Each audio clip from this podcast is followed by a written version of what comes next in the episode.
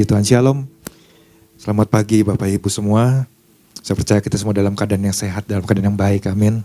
Iya, puji Tuhan. Pesan Tuhan pagi hari ini adalah jadikan lidah sebagai pena seorang juru tulis yang mahir. Diambil dari kitab Mazmur pasal yang ke-45 ayat yang pertama dan kedua. Saya bacakan untuk Bapak Ibu semuanya. Untuk pemimpin biduan menurut lagu Bunga Bakung dari Bani Korah, nyanyian pengajaran, nyanyian kasih. Hatiku meluap dengan kata-kata indah. Aku hendak menyampaikan sajakku kepada raja, lidahku ialah pena seorang juru tulis yang mahir. Ya, kemarin sudah dijelaskan oleh Bapak Gembala, poin yang men, kita terima diambil dari bagian akhir dari kalimat uh, dari Mazmur pasal yang ke-45 yang kedua, di situ dikatakan pena seorang juru tulis. Lidahku ialah pena seorang juru tulis yang mahir. Lewat pesan Tuhan ini kemarin kita sudah diingatkan ya. Pesan Tuhannya adalah kita diingatkan ungkapan apa yang selama ini keluar dari mulut kita hari-hari ini. Ya, kemarin Bapak Gembala sudah sampaikan, sudah jelaskan ada beberapa macam ungkapan hati, ya ungkapan hati, dari hati kita, entah itu mungkin perkara yang negatif ya, ungkapan hati itu adalah hal-hal yang negatif atau mungkin juga perkara-perkara yang biasa-biasa saja, yang datar yang keluar dari hati. Atau justru sebaliknya, ya yang sebetulnya ini yang harus kita hidupi, menyadari ada sesuatu yang sedang Tuhan kerjakan, ya. Nah, kemarin kita sudah diingatkan lewat pesan Tuhan ini juga, Tuhan ingin kita menulis sesuatu tentang Tuhan. Artinya Wah, di sini Tuhan lagi ingatkan kepada kita, ya. Apa yang kita ucapkan, lidah ini kan menjadi apa satu uh, alat ya di dalam uh, panca indera kita. Salah satunya adalah bisa merasakan sesuatu, entah itu kemanis, entah itu pahit, entah itu asin, ya. Dan juga lidah juga adalah bagaimana kita bisa mengucapkan kata-kata lewat mulut kita, lewat bibir kita, ya apa yang mau kita ucapkan? Apakah sesuatu yang baik, sesuatu yang buruk, ya, sesuatu yang mungkin penuh dusta atau sesuatu yang penuh dengan kebenaran? Ya, kalau Bapak Ibu baca di kitab Amsal di situ ada nasihat-nasihat ya tentang lidah. Nah, kita belajar sesuatu. Ya. Nah, saya yakin bahwa kita semua pasti punya pengalaman, ya pengalaman yang tentunya berbeda-beda, ya bersama dengan Tuhan Tentunya setelah kita mengenal pribadi Tuhan sebagai Tuhan, sebagai juru selamat dalam kehidupan kita. Ya, entah itu mungkin pengalaman-pengalaman yang membuat kita nyaman, pengalaman-pengalaman yang membuat kita tidak nyaman, ya, atau mungkin ada pengalaman-pengalaman yang buruk atau pengalaman-pengalaman yang baik yang luar biasa. Ya, saya percaya Bapak Ibu pasti mengalaminya. Ya, nah, tentu di sini kita harus belajar, kita harus punya cara pandang, ya cara pandang, cara pikir yang benar, ya supaya apa? Supaya lidah kita ini benar-benar bisa berfungsi sebagai pena seorang juru, juru tulis yang benar, ya. Nah, mengapa kita harus harus apa e, memiliki cara pandang yang benar? Karena saya percaya bahwa Tuhan kita adalah Tuhan yang tidak pernah merancangkan kecelakaan Tuhan kita tidak pernah membuat hal-hal yang jahat buat hidup kita. Tapi Tuhan adalah Tuhan yang menyediakan masa depan yang indah. Masa depan yang penuh dengan pengharapan. Ya, Artinya kan masa depan itu adalah sesuatu yang dahsyat, yang luar biasa yang Tuhan sediakan di depan sana. Dan kita tentu akan melalui satu proses perjalanan yang tentunya nggak nggak nggak pendek, perjalanan yang panjang. Di mana di dalam proses itu ada banyak hal yang kita bisa pelajari Ya, mungkin sebelum kita kenal Tuhan kita lebih banyak mengeluh, kita lebih banyak bersungut-sungut. Ya, kita seperti nggak kenal Tuhan tapi dari mulut ucapannya itu soal menyalahkan Tuhan. Padahal kita nggak kenal Tuhan. Tetapi ketika kita sudah ada di dalam Tuhan, kita e, ditanam di dalam sebuah gereja berakar bertumbuh, kita mulai mengenal pribadi Tuhan. Dulu kita pernah mengucapkan sesuatu yang kayaknya nggak nggak baik, nggak betul. Tapi ketika mulai mengenal Tuhan, kita mulai merubah cara pandang, cara pikir kita. Ya. Namun tidak sedikit juga masih banyak orang-orang percaya yang ketika sudah ada di dalam Tuhan tetap punya pikiran yang sama seperti dulu, nggak berubah. Kadang-kadang dalam hal-hal tertentu begitu mudah ya untuk kecewa sama Tuhan, marah sama Tuhan, menyalahkan Tuhan dan sebagainya. Nah, kita belajar, makanya perlu cara pandang yang yang berubah. Ya. Dan kita juga harus belajar tahu bahwa apa yang Tuhan lagi kerjakan dalam kehidupan kita ini seperti yang tertulis dalam uh, surah Roma. Roma pasal 8 ayat ke-28 bahwa Tuhan turut bekerja ya dalam segala perkara ya. Tuhan turut bekerja dalam segala sesuatu dikatakan untuk apa? Untuk mendatangkan kebaikan. Kalau dulu mungkin kita berpikir waktu belum kenal Tuhan, waduh saya harus ngalamin begini, apa yang bisa membuat saya baik? Ya, saya semakin terpuruk. Tapi waktu kita udah mulai kenal Tuhan, cara pandang kita mulai berubah. Oh, ternyata Tuhan itu turut bekerja dalam segala sesuatu. Pasti ada tujuannya. Tujuannya adalah apa? Mendatangkan kebaikan. Bagi siapa? Bagi orang-orang yang mengasihi Dia oh kita mulai mengerti cara pandang, cara pikir kita. Sehingga lidah kita ini sebetulnya sedang dilatih untuk melakukan sesuatu. Ya, Nah, makanya eh, kita ingat ya kisah perjalanan dari bangsa Israel waktu keluar dari tanah Mesir. Sebelum keluar dari tanah Mesir mereka kan melihat perbuatan-perbuatan Tuhan yang dahsyat dan ajaib, yang sangat spektakuler. Tetapi ketika lewat dari keluar dari tanah Mesir nggak lama kemudian menghadapi yang namanya laut Teberau. Wah, ketika mengalami laut Teberau, mereka udah nggak punya jalan keluar. Wah, langsung di situ mereka bersungut-sungut. Mereka lupa akan perbuatan Tuhan yang baru aja mungkin berlalu sekian hari di dalam perjalanan mereka. Mereka cepat sekali untuk lupa. Yang keluar adalah sungut-sungut. Sampai akhirnya kemudian Tuhan buat lagi satu perkara yang dahsyat dan luar biasa yang sangat-sangat mencengangkan. Ya, sangat-sangat spektakuler. Laut terbelah. Ya kita bisa bayangkan, wah perbuatan yang dahsyat dan luar biasa itu seperti apa.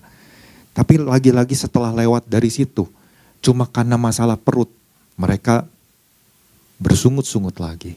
Mereka kecewa lagi, mereka marah lagi, mereka jadi ingat lagi tentang Mesir wah kalau di sana lebih banyak uh, apa enggak enggak terlalu sulit untuk mendapatkan makanan. Ya, itu yang keluar dari dari mulut mereka. Ya. Nah, makanya uh, firman Tuhan kan pernah mengajarkan ya, pernah menulis bahwa benar seperti apa yang nubuat dari Yesaya katakan. Bahwa di situ dikatakan Benarlah nubuat Yesaya tentang kamu, hai orang-orang munafik, sebab ada tertulis, bangsa ini memuliakan aku dengan bibirnya, padahal hatinya jauh daripadaku. Hatinya jauh daripada Tuhan. Nah makanya dari sini kita mulai belajar diingatkan, kenapa Tuhan ingin lidah kita ini seperti uh, seorang penulis yang mahir, ya seorang juru tulis yang mahir. Artinya di sini Tuhan mau kita, ayo ya hati kita ini belajar untuk terus mendekat sama Tuhan. Waktu kita datang mendekat sama Tuhan, kita bisa menceritakan banyak hal. Kita bisa mengalami perkara-perkara yang luar biasa. Ya. Nah kemarin Bapak Gembala sudah jelaskan ada dua hal yang disampaikan. Ya saya ulang sedikit. Ya poin pertama sadari bahwa hanya Anda satu-satunya yang memiliki kisah unik atau pengalaman unik tentang Anda bersama Tuhan yang tidak dimiliki orang lain. Ya. Kemudian yang kedua sadari bahwa masalah yang sedang Anda hadapi saat ini adalah bahan untuk kisah kesaksian yang akan Anda bagikan apabila Anda responi dengan benar. Dan di situ kemarin diingatkan juga oleh Bapak Gembala, mulai untuk kita belajar untuk melibatkan Tuhan. Ya. Nah, pagi hari ini apa yang bisa saya bagikan ya, hal yang perlu kita uh, sadari berkaitan dengan pesan Tuhan ini supaya kita ini menjadi orang-orang percaya yang benar-benar bisa berfungsi sebagai seorang juru tulis ya yang menuliskan tentang Tuhan kita ya seorang juru tulis yang mahir yang saya pelajari adalah lewat kehidupan nggak mudah tentunya ya. Kita harus belajar untuk menyadari ya sadari bahwa dalam segala keadaan baik atau tidak baik ya baik atau buruk lebih kita harus belajar usahakan untuk belajar bersyukur dan selalu berkata Tuhan itu baik. Rasanya begitu mudah ya. Ah, belajar ayo bersyukurlah dalam segala sesuatu. Udah bersyukur aja sepertinya mudah untuk dilakukan Tetapi apakah di dalam kenyataan, dalam prakteknya atau di dalam kehidupan sehari-hari yang namanya mengucap syukur itu mudah untuk kita ucapkan. Kadang-kadang nggak mudah. Waktu mungkin keadaan lagi ada dalam kondisi yang dalam titik yang terendah, ya. Kadang-kadang kita berpikir Tuhan itu benar nggak sih menyertai? Tuhan itu benar nggak sih ada? Tuhan itu benar nggak sih sayang sama saya? Ya, kadang mungkin muncul di dalam pikiran yang seperti itu. Tapi waktu kita belajar, ya saya katakan mengucap syukur, di situ sebetulnya kita lagi melatih lidah kita ini menjadi sebuah pena yang seperti seorang penulis, ya, seorang juru tulis yang mahir. Karena apa? Karena kita bisa melihat, ya saya belajar dari satu tokoh di dalam Alkitab ini yang benar-benar memang luar biasa. Tokoh ini tentu Bapak Ibu tahu namanya Rasul Paulus. Rasul Paulus kita tahu latar belakang Rasul Paulus, ya. Dia orang yang kemudian mau menangkap para pengikut Kristus, tapi sampai satu titik dia mengalami perjumpaan dengan Tuhan Yesus. Dari situ cara pandang, cara pikir dia bisa berubah sedemikian rupa. Buat saya itu wow luar biasa. Dan apa yang harus Paulus alami itu bukan sesuatu yang bikin enak, bikin nyaman, oh jadi pengikut Kristus itu pasti diberkati. Oh jadi pengikut Kristus itu pasti akan jalannya mudah. Enggak. Justru di dalam penderitaan-penderitaan yang harus dia alami. Kita diajar oleh Rasul Paulus untuk belajar mengucap syukur dalam segala hal. Wah itu enggak, enggak mudah. Saya membayangkan betapa seorang Rasul Paulus, wih begitu luar biasanya. Dia bisa membagikan kisah dia Kisah yang mungkin buat orang sangat menyedihkan, ngapain lu ceritain seperti itu. Mau juga cerita hal-hal yang luar biasa dong yang Tuhan lakukan. Tapi justru di dalam penderitaan itu Rasul Paulus mengalami penyertaan Tuhan, perlindungan Tuhan. Jalan keluar yang Tuhan berikan, tuntunan Tuhan, kekuatan yang Tuhan berikan. Paulus alami hal itu. Dan itulah yang dia ceritakan kepada banyak orang. Tujuannya adalah apa? Supaya orang-orang itu bertobat. Supaya orang-orang itu bisa datang mengenal pribadi Tuhan lewat lidahnya. Itu yang sedang dia ajarkan buat kita semua. Ya. Nah, kalau kita lihat ya di dalam Mazmur pasal yang ke-45 dan yang ke-1 ini yang menjadi dasar. Di situ dikatakan di ayat yang keduanya ya. Hatiku meluap dengan kata-kata indah saya membayangkan gimana supaya pikiran kita, hati kita selalu penuh dengan kata-kata yang indah. Tentunya kan pasti di dalam perjalanan hidup kita ada sesuatu yang enak, yang gak enak, yang indah dan yang tidak indah. Tetapi bagaimana kita bisa mengatakan hatiku, ya di situ dikatakan hatiku meluap dengan kata-kata indah. Wah di situ saya merenungkan bagaimana seorang Rasul Paulus bisa meng, di dalam penderitaan yang harus dia alami, ya, dia bisa menguatkan banyak orang. Di dalam penderitaan yang dia alami, justru iman dia semakin kuat, semakin teguh di dalam Tuhan. Ini yang luar biasa. Dan justru lewat penderitaan inilah yang justru sebetulnya dia ceritakan. Bagaimana penderitaan itu sebetulnya sesuatu yang lagi melatih diri dia. Ya, untuk terus dekat sama Tuhan, untuk terus melekat sama Tuhan. Ya. Jadi ini yang sama-sama ya kita kita uh, melihat bagaimana di sini juga kan Bani Korah dia kan ingin menyampaikan menyampaikan isi hatinya ya luapan hatinya dan dia buat lewat sajak wah kalau dibuat lewat sajak kan pasti sesuatu yang luar biasa ya kata-katanya dirangkai sedemikian rupa ya. Tapi mungkin kalau buat seorang Rasul Paulus dia ceritakan penderitaan yang dia alami waktu dia mengalami perjumpaan, terus dia harus mengalami buta, dia dituntun, kemudian uh, ketemu sama Ananias, didoakan, kemudian matanya pulih, kemudian dia harus dipakai uh, apa? ketemu sama murid-murid dan lain sebagainya. Dia ceritakan semua di hadapan siapa? Di hadapan para pembesar, pejabat-pejabat penting pada waktu itu. Dia saksikan itu, dia ceritakan itu. Tujuannya adalah apa? Supaya mereka, ayo kenal. Ada satu Tuhan pribadi, Mesias ini loh yang harus kalian kenal. Ya, Aku bisa berubah seperti ini. Itu karena perjumpaan dengan Yesus. Itu yang dia saksikan terus di mana-mana. Sampai orang meng mengatakan, wah orang ini gila. Ya, orang ini gila. Ya kalau kita bisa lihat uh, di dalam 2 Korintus pasal yang ke-11 ya. Itu di dalam terjemahan uh, versi mudah dibaca. Ya kalau Bapak Ibu nanti bisa lihat di rumah di ayat yang ke-16 di situ dikatakan bagaimana uh,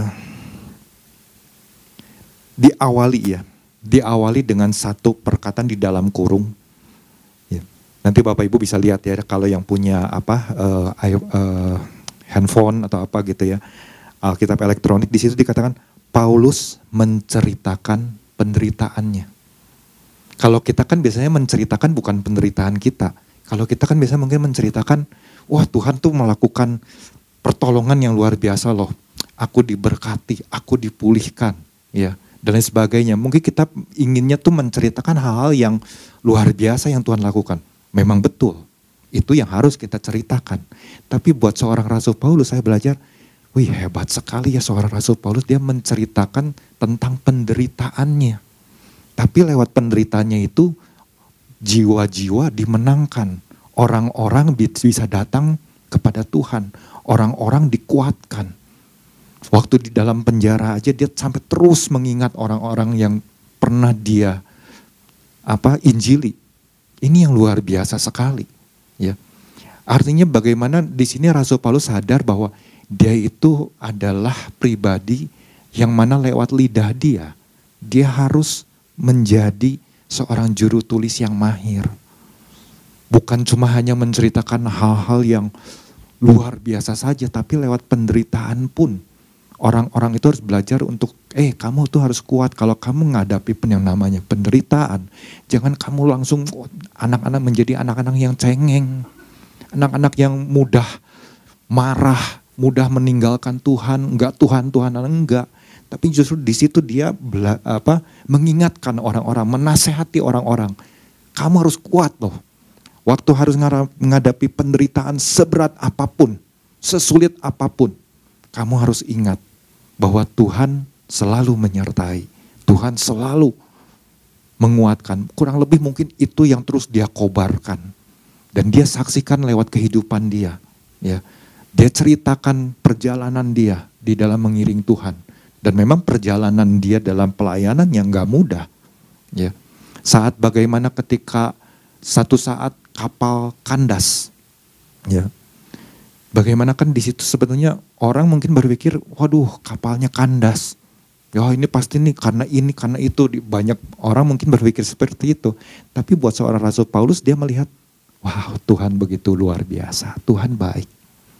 Aku bersyukur.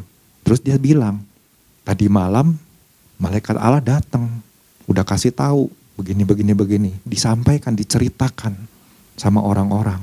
Oh mungkin orang-orang langsung, oh kalau gitu mungkin kita sudah melakukan hal yang salah, ya. Tapi kan bagaimana Rasul Paulus di situ dia tetap menguatkan orang-orang yang bersama-sama dengan dia. Ya ketika kapal harus karam, mereka harus bersusah payah, ya. Mungkin di tengah malam berenang, kedinginan dan sebagainya, ya. Bakar api, e, cari kayu langsung bikin api seperti itu. Itu hal yang nggak mudah belum lagi mungkin penderitaan-penderitaan lain yang harus dialami oleh seorang Rasul Paulus. Dia ceritakan hal itu. Nah di situ saya belajar iya ya kadang-kadang mungkin kita sebagai orang percaya waktu kita ngalami penderitaan ah nggak ah saya nggak mau cerita penderitaan saya kesusahan saya. Udahlah nggak usah orang lain tahu. Tapi justru waktu dalam penderitaan itu respon apa yang kemarin Bapak Gamal sudah ingatkan? Respon apa yang harus yang bisa kita apa lakukan. Apakah respon kita benar, apakah respon kita salah. Waktu kita menghadapi yang namanya mungkin sesuatu yang sangat-sangat sulit, sesuatu yang sangat berat. Ya. Nah saya katakan tadi, kenapa kita harus belajar mengucap syukur? Karena di situ sebetulnya kita lagi apa, melatih diri kita sendiri, ya lewat lidah kita itu kita lagi melatih kalau dulunya kan kita mungkin sering kali berkeluh kesah, apa-apa selalu berkeluh kesah, apa-apa mungkin menyesali diri, ya apa-apa mungkin merasa aduh uh, apa ya nggak percaya diri. Hal-hal yang buruk selalu mungkin menilai tentang dirinya sendiri. Tetapi lewat ucapan syukur ya ketika kita sadar oh iya ya saya ada di dalam titik ya misalnya diproses oleh Tuhan ada dalam titik lembah kekelaman lembah bayang-bayang maut ya. Nggak gampang untuk menjalani hal tersebut. Entah mungkin berapa lama proses yang harus dialami di dalam lembah bayang-bayang maut itu. Tapi di situ kalau kita menjadi orang percaya yang meresponi dengan sikap yang benar maka di situ kita akan keluar dari mulut kita, terima kasih Tuhan, karena Tuhan engkau baik. Aku diproses seperti ini pasti Tuhan punya tujuan. Ya. Kita kan dari tadinya mungkin nggak pernah mengatakan itu, tapi mulai bisa mengucapkan itu. Kita lagi melatih. Ya. Lidah kita ini oh, seperti juru tulis tersebut. Ya, mulai mahir mengucapkan hal-hal tersebut. Dan waktu kita mengucap syukur, tidak lupa kita juga selalu ingat, Tuhan kau selalu baik. Tuhan kau selalu baik. Mungkin ketika kita lagi ngalami sakit yang rasanya aduh ini udah gak mungkin sembuh. Ya Mungkin dokter udah vonis itu udah gak mungkin sembuh. Kita selalu berkata Tuhan kau baik. Kau selalu baik buat aku. Walaupun aku mungkin ngalami sakit penyakit tapi penderitaan yang Tuhan mungkin alami jauh lebih menyakitkan daripada yang aku alami. Mungkin waktu kita mengucapkan hal itu tanpa kita sadar, oh iya ya, saya lagi mengucapkan sesuatu tentang Tuhan. Saya lagi menulis sesuatu tentang pribadi Tuhan. Tuhan itu engkau baik. Ya. Di sini kita belajar, ya. Makanya kan eh, saya katakan tadi di dalam eh, apa Rasul Paulus saja dia sampai nulis, ya. Kadang-kadang di dalam penderitaan yang dia alami dia katakan, "Ayo bersukacita." Loh gimana bersukacita? Orang lagi menderita gini suruh bersuka cita. Gak gampang lah. Ya. Tapi buat Rasul Paulus dia katakan ayo bersuka citalah. Ya. Bersuka citalah di dalam Tuhan. Dia lagi mengajarkan sesuatu. Karena apa? Karena dia lagi udah melatih dirinya itu waktu di dalam penderitaan. Dia belajar untuk tetap bersuka cita. Di dalam penjara. Atau ketika dia harus dilempari batu. ya Sampai dikatakan wah udah, udah mati tapi mungkin di dalam apa ketika batu itu dilempar kena ke dalam tubuh dia, dia mungkin merasakan, wah Tuhan melindungi aku, aku kok kayak nggak merasakan sakit ya. Oh mungkin seperti ada satu kain atau ada satu penghalang yang mungkin dirasakan oleh seorang Rasul Paulus sehingga dia tidak merasakan sakit. Orang-orang kan mungkin merasakan rasain lo, rasain lo, nih mati. Waktu mungkin orang lempar batu seperti itu, ya orang rasanya puas. Tapi buat seorang Rasul Paulus di dalam penderitanya dia tetap terima kasih Tuhan. Aku harus mengalami sebuah penderitaan yang seperti ini. Nah buat kita ya mungkin hari-hari ini nggak seperti yang Rasul Paulus alami. Kita nggak ngalami yang namanya dilempari batu. Ya. Cuma mungkin masalah-masalah yang datang di dalam kehidupan kita. Apakah kita masih bisa mengucap syukur? Ya. Kadang-kadang nggak mudah. Saya juga kadang-kadang suka lupa ya untuk mengucap syukur. Ya. Tapi saya belajar sesuatu. Oh iya ya Tuhan. Ketika waktu itu pernah dalam satu apa uh, dalam keadaan sakit, kemudian Tuhan me, me, apa seperti memperlihatkan sesuatu. Waktu saya berteriak minta tolong, nggak ada satupun yang memberikan pertolongan. Saya cuma melihat satu cahaya kecil, cahaya yang kecil di mana di situ mengarahkan langkah saya untuk jalan ke titik tersebut. Saya di situ tahu bahwa Tuhan engkau menyertai. Artinya waktu saya diizinkan Tuhan ada dalam lembah kekelaman, saya harus menjadi orang yang percaya yang selalu mengucap syukur. Mungkin hal yang gak enak yang harus saya alami. Artinya di situ kan saya belajar, oh ya ya, ini adalah proses buat saya pribadi. Di situ Tuhan lagi ajar sesuatu. Ya. Nah, makanya di, di sini eh, apa kita bisa melihat ya, buat seorang Daud aja dia di dalam perjalanan hidupnya dia katakan dia ingin menceritakan perbuatan Tuhan yang ajaib. Dia ingatkan itu. Ya. Dia nulis di dalam Mazmur pasal ke-25 ayat yang ke-8 salah satunya. Ya. Tuhan itu baik ya, dan benar. Wah kalau dikatakan Tuhan itu baik dan benar. Itu bukanlah ungkapan yang seolah-olah dibuat-buat buat seorang Daud. ketika dia mungkin ibaratnya seperti lagi diasingkan oleh orang tua, enggak dianggap ya, dilupakan sempat dilupakan oleh orang tua. Tapi buat seorang Daud dia katakan Tuhan itu baik ya dan benar. Sebab itu ia menunjukkan jalan kepada orang yang sesat. Mungkin waktu itu Daud sedang mengalami ada dalam kondisi jalan yang sesat. Tapi waktu dia kenal Tuhan, waktu dia sadar Tuhan menyertai, dia langsung mengucapkan ya lewat lidahnya, Tuhan itu baik. Ya. Dia lagi melatih. Nah begitu juga kita orang percaya. Kita juga belajar, ayo kita melatih diri kita. Ya. Betul, seperti apa tantangan yang dihadapi buat buat seorang Rasul Paulus itu kalau kita bayangkan sangat-sangat hebat. Ya. Tapi mungkin hari-hari ini kita sebagai orang percaya kadang-kadang mungkin kita berpikir, aduh Tuhan tantanganku itu begitu hebat. Ya. Gimana nih aku harus menghadapinya? Mungkin waktu itu kita banyak lebih banyak mengeluh, ya. Tapi waktu kita ingat ya tentang pesan Tuhan ini, oh saya harus mulai belajar nih, saya harus belajar bersyukur. Baik atau tidak baik keadaan saya, nyaman apa enggak nyaman, enak enggak enak, ya. Waktu mungkin saya ada di atas, waktu mungkin saya ada di bawah, saya harus ingat selalu bersyukur, selalu bersyukur. Karena itu kan yang dikehendaki oleh Tuhan kan.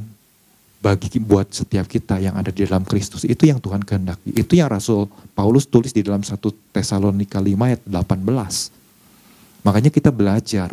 Oh iya, bagaimana kita bisa menjadi ya seperti yang Tuhan pesankan buat kita minggu ini. Yuk mari kita mulai dengan hal yang simple. Ya, hal yang simple ya. Belajar ya bersyukur. Bisa nggak kita belajar bersyukur? Ya di dalam setiap keadaan apa pun. Waktu ada dalam kondisi yang waduh rasanya udah benar-benar mungkin dihina ya. Mungkin apa ya uh, udah nggak berharga buat di mata orang. Ah lu orang kayak gini. Kita menjadi orang yang kayaknya waduh udah benar-benar rendah sekali. Tapi ketika kita sadar kita punya Tuhan, di situlah kita harus belajar Tuhan aku bersyukur. Mungkin saat ini aku ada dalam titik yang terendah. Mungkin saat ini aku ada dalam lembah yang kelam. Tapi aku tahu Tuhan lagi mengajar sesuatu. Mungkin waktu itu kita pernah sombong. Mungkin kita pernah melakukan hal-hal yang gak baik. Tapi ketika kita menyadari hal tersebut, oh iya iya Tuhan terima kasih. Mengajar aku untuk bisa rendah hati. Ya mengajar aku untuk bisa menerima keadaan dan belajar untuk mengandalkan Tuhan. Ya. Nah dari situlah kita mulai uh, sebetulnya sedang mengajarkan diri kita sendiri untuk bagaimana kita bisa menjadi seorang juru tulis yang mahir. Ya. Nah, karenanya pagi hari ini ini aja yang bisa saya bagikan. Ya, jadi satu poin aja sadari bahwa dalam keadaan apakah baik atau tidak baik, belajar untuk bersyukur dan selalu kita harus belajar juga berkata, Tuhan, Engkau baik. Tuhan, Engkau baik. Ya. Karena biarlah apa yang bisa saya bagikan ini bisa menguatkan Bapak Ibu semua untuk kita bisa menjadi orang-orang yang dikatakan jadilah lidah sebagai pena seorang juru tulis yang benar. Tuhan Yesus memberkati.